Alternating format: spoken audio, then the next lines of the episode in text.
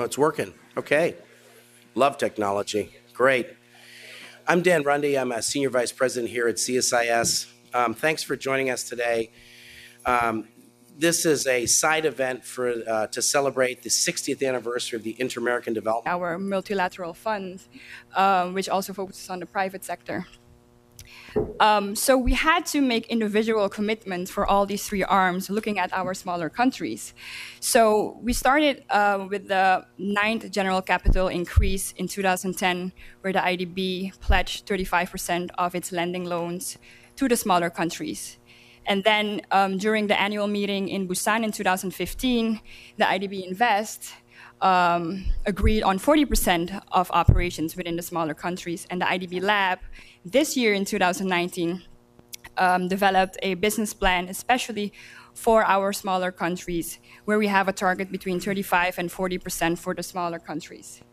But with, within the I D B Invest and the I D B Lab, we also have like a distinction between what we call small and island states, the S N I countries, where Suriname is part of the S N I countries. We have nine countries in these S N I countries, and these are all of the Caribbean countries, so it's Jamaica, Barbados, Bahamas, Guyana, Trinidad, Suriname, Belize. So we have seen increased um, support technically and also financially, um, but also more knowledge and, and, and more um, collaboration between the I D B and, and Suriname. At that point, for the, for the government of Suriname, policy reforms were really um, the most important part. So in our current um, country strategy between Suriname and the I D B, we focus um, especially on the modernization of our public sector, with a special focus on financial strengthening and also the energy sector.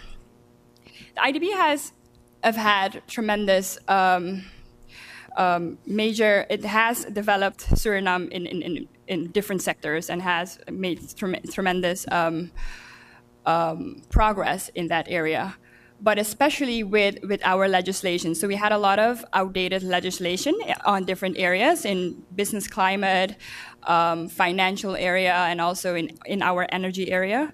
So the I D B helped support Suriname to update a lot of these legislations, and also um, as well is that now we also have people on the ground for I D B Invest and I D B Lab. Um, the, and, and better off, uh, there are people from Suriname. And why is this important for us in the private sector? I think Suriname is the only borrowing country that does not speak one of the official languages of the I D B, which, which we spoke about.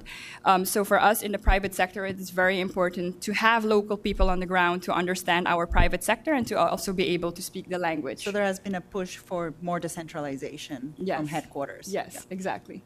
Um, so we are po very positive and very um, optimistic that this will help um, develop um, our private sector as well, because we do have a lot of potential.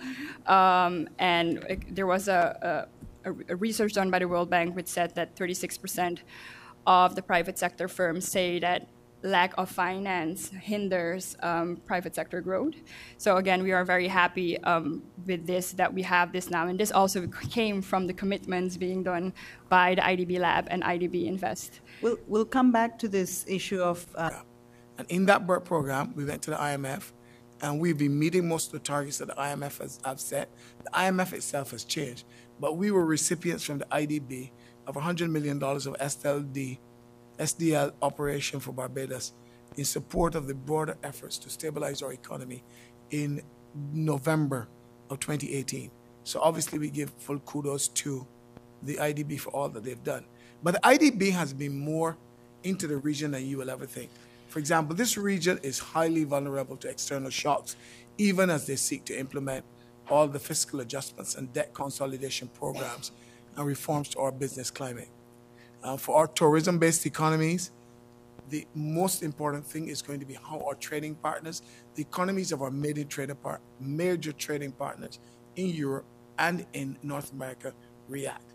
For commodity-dependent countries, obviously like Guyana and Trinidad, it's going to be um, how much the commodity prices, the movement of international commodity prices are going to affect them. If you're going to monetize cultural activity, for example, visual artists, singers, athletes and whatever, how do you get them on a plane? We're going to have to use a lot of incubators in our own way to get them to move there, and I D B has got to give us support. Um, someone told me today they didn't even know that Rihanna was from Barbados. Yes, Rihanna is from Barbados. I mean, I mean, not saying that we have a thousand Rihannas in Barbados. I think we have two thousand. But but but but it means that we're going to have to look for other ways and means of financing our our future. The other area, obviously, is supporting the regional integration movement.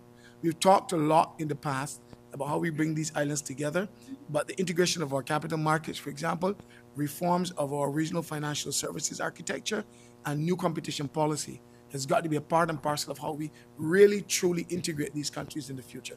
And that's where the I D B. And finally, um, promoting and transforming the private sector to play a more significant role in building our societies.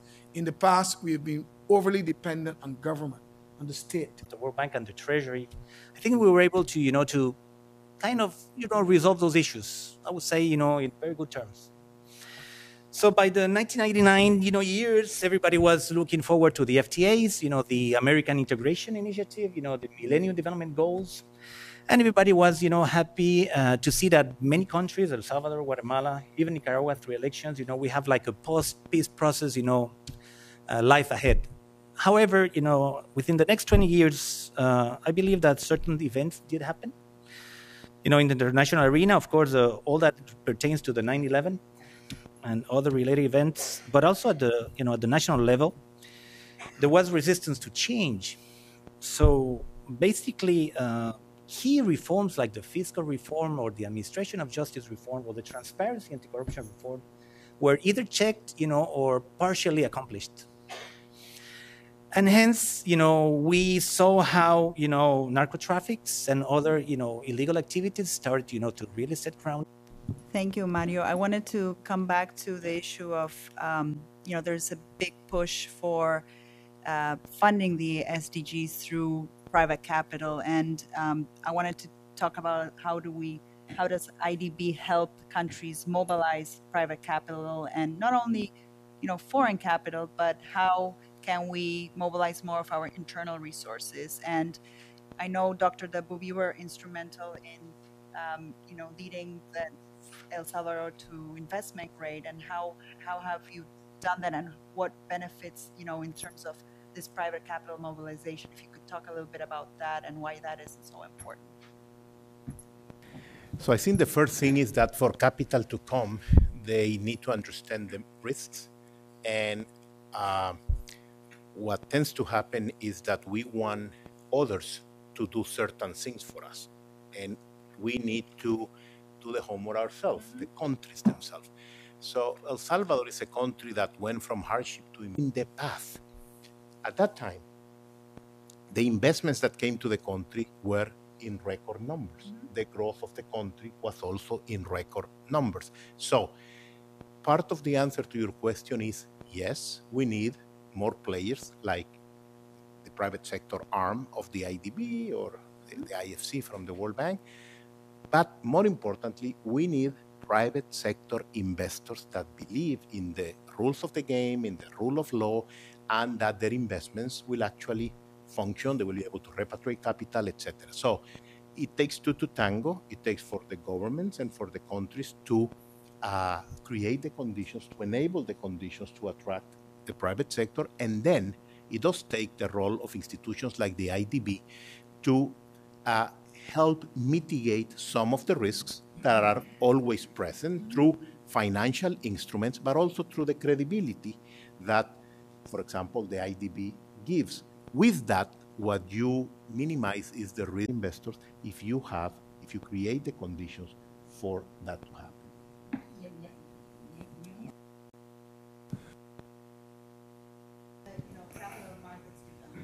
Yeah, but I've heard, uh, you know, one of the things that, that we that we are certainly much against, even when you take full responsibility for your actions, as the doctor has said, and even when you try to get your macroeconomic house in order, there are serious risks to people investing, the private sector investing, because of all the vulnerabilities that we face. And I think that we have not, many people have not looked seriously at these vulnerabilities and sought to deal with them. For example, by the by the, the I D B brings credibility when they are playing in our space to, to where we can go. But you know, one of the things that we have been, we've become also the victims of our own successes. We've been excluded from concessionary funding, for example, by the metrics that they measure, even trying to get your hands on. But, you know, for the audience to know, you know, Australian sugar producers, you know, can enter the market in the U S, you know, uh, transport-wise, you know, at a, at a lesser cost, you know, than Guatemala. You know, we're just around the corner of the U S market, and yet the Australian sugar producers, you know, have better conditions. So that's just to give you an example. Uh, because we like to suggest that we have a privileged, you know, uh, location, but we don't. I mean, it's a matter of, you know, how good our infrastructure and logistics uh, are, and they're they're failing big time. So we're close to the market, but, you know, even Australians, you know, the, the other side of the Pacific, can, in terms of, uh, you know, a commodity. Uh, now that the, if you're pointing at technology and industri industrial production, global chains, you know, you need even better infrastructure. So that's one of the main challenges, I would say, you know, to, you know, to lure investors, you know, high quality investors. And I would add that that's why I think it's very crucial for our small countries to really work together and use the I D B in that context as well, because we, we, we do um, face the same challenges. Um, our economies are not very diversified, um, and, and what the ambassador... That we need more ex-ante building resilience and mitigation against natural disasters than ex-post financing for when it does happen. If we, we've got like nine billion dollars in private capital, in, in, in savings for people across the region of the Caribbean, and it's not being mobilized into any sustainable fund to be able to deal with issues of mitigation, or if we are struck, how do we do it?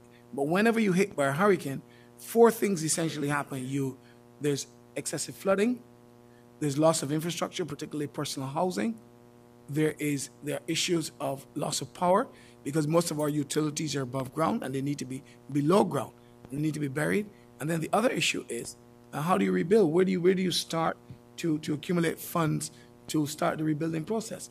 And I'm saying, if the I D B could do anything in that regard, we've got to be able to, like, for example, Holland is, ninety percent of Holland is below sea level. And they've not had a major flooding incident since nineteen fifty-three. And the reason for that is that the way they've designed their floodplains and what they've done has been able to get them, because Katrina, for example, and what happened in, in New Orleans could never happen in Holland because of the West design. And I'm simply saying we're bringing in an expert, but it's going to be costly to be able to do this in over a period of time.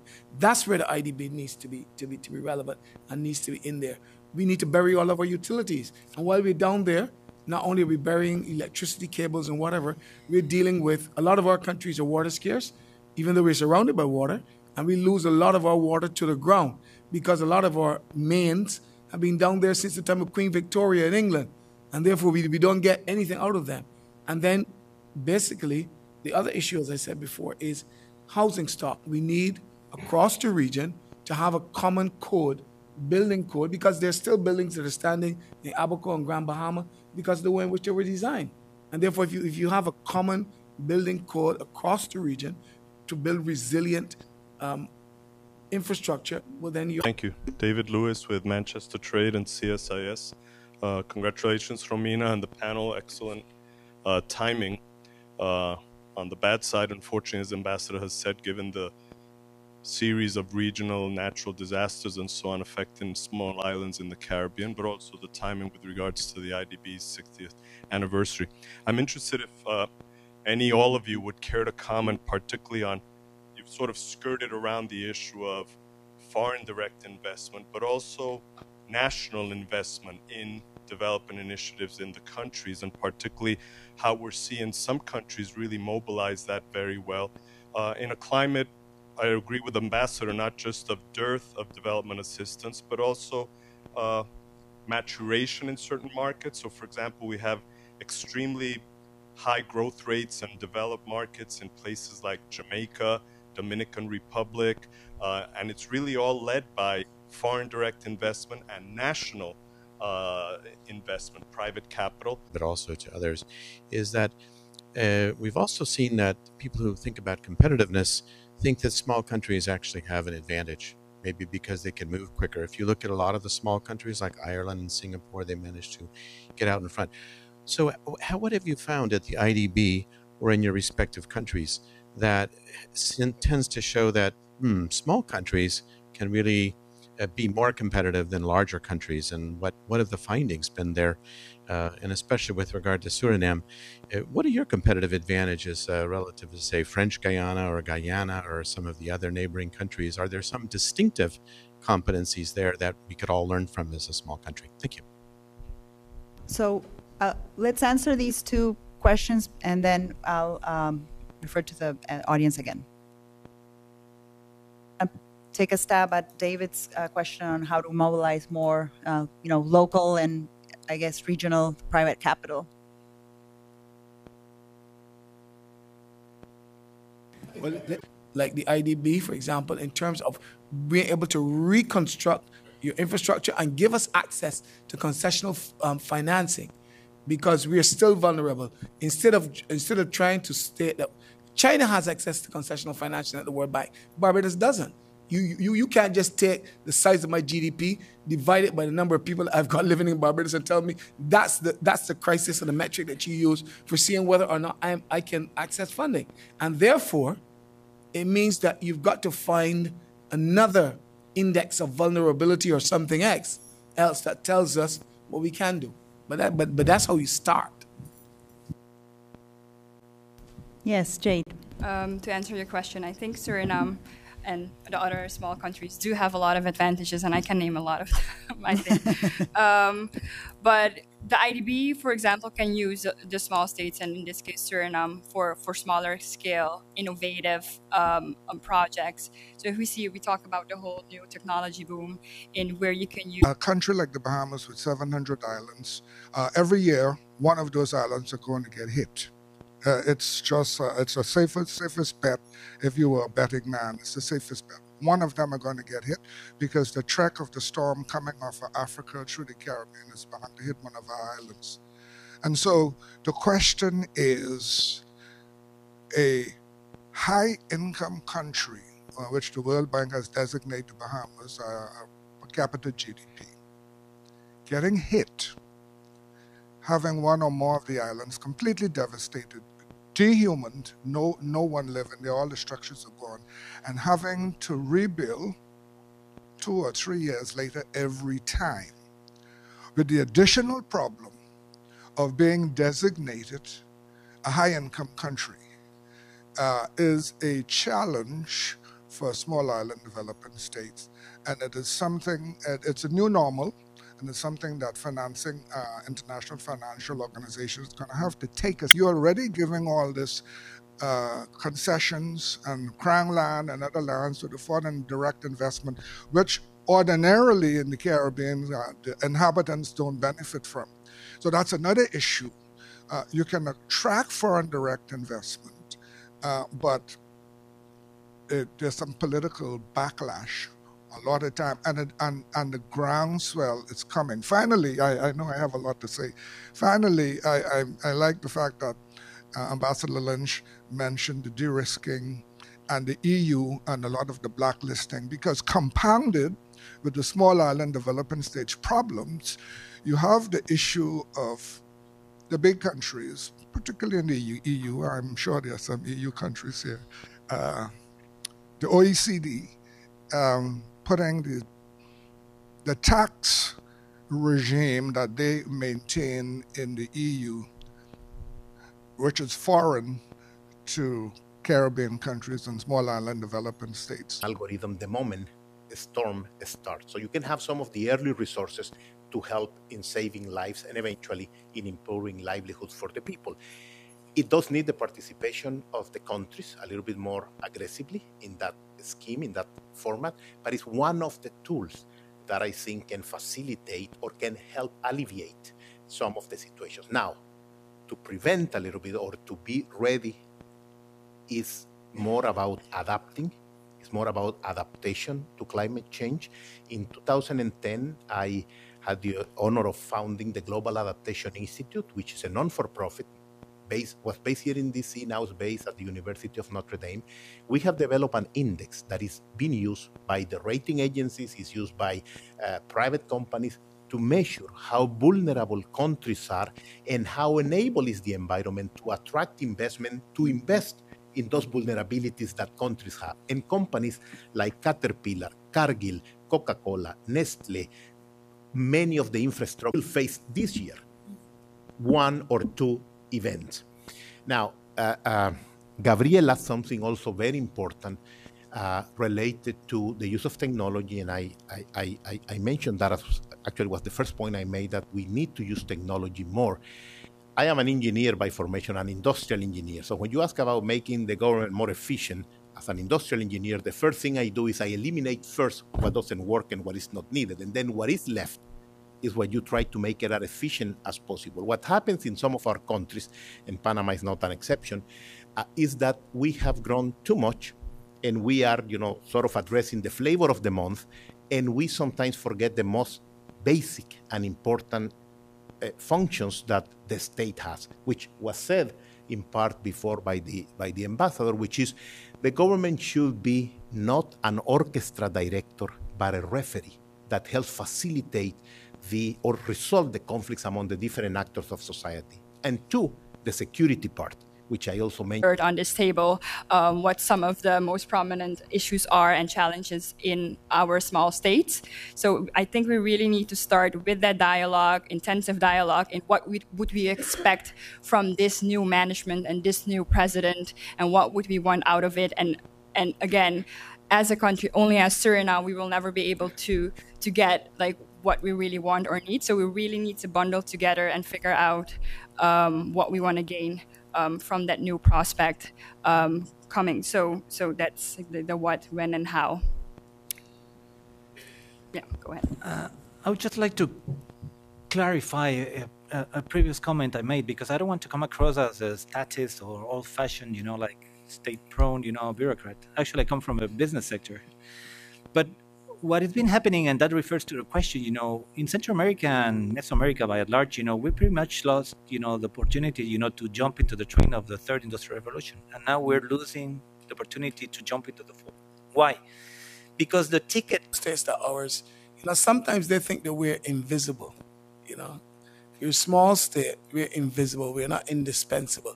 It might be invisible to some. But I also want to say this, that um, the development of small societies is also important to the development of large and already developed societies and your ongoing development. If, if you, if they don't assist in seeking to have the people on their borders well developed, all of the downsides of that development will end up on your doorstep, at the border. Just remember, at the border, we are not indispensable. And many large states, even in this hemisphere, seem to think that small states like ours are invisible. We're not. Um, we have a few minutes left. I want to maybe take just one last question, and then we have an announcement. Yeah. I think politicians should stay out of these things. Uh, the issue of, of what can the bank do? Obviously, we don't have the infrastructure, first of all, to be able, ne neither the size nor the infrastructure to start to accommodate many of the, the influx of people that we get. The, apart from the political disruptions, climate refugees is going to be the next challenge that we're going to face. You have, as I said, twenty percent of the Bahamas being displaced. Where do these people go? Now, in their case, because they've got New Providence, for example, they've got bigger islands, they, they, you can obviously take in some of the people. But there was a request that was made to the United States to be able to take in some of them, and it wasn't, at least in the frame, it was, the way it was framed, they wouldn't do it. But I, I'm thinking that we need to create a fund, right, that is mobilized through the I F Is in conjunction with capital, private capital in these countries, to be able to build out our infrastructure in a way that we can accommodate people who are coming in. Um, that exercises that have been done uh, in the case of the World Bank, in particular in the Middle East, to try to replicate whatever is replicable in, in our region. Uh, and two, the part of creating the conditions in the countries, it's very important. If, if countries like Venezuela, uh, if that problem is not resolved, you're going to be dealing with the consequences of that, in, and not only in Colombia, but uh, in, in other countries uh, neighboring Venezuela. And so it is a combination of some entities, some bodies helping to resolve the problem within Venezuela in order to minimize the migration that is taking place in that, in that particular case. And the I D B might not have a role at this moment, but it has to be ready when the time comes for action to be taking place within the country itself. Great. Listen, please join me in thanking the panelists. This was excellent. I'm hoping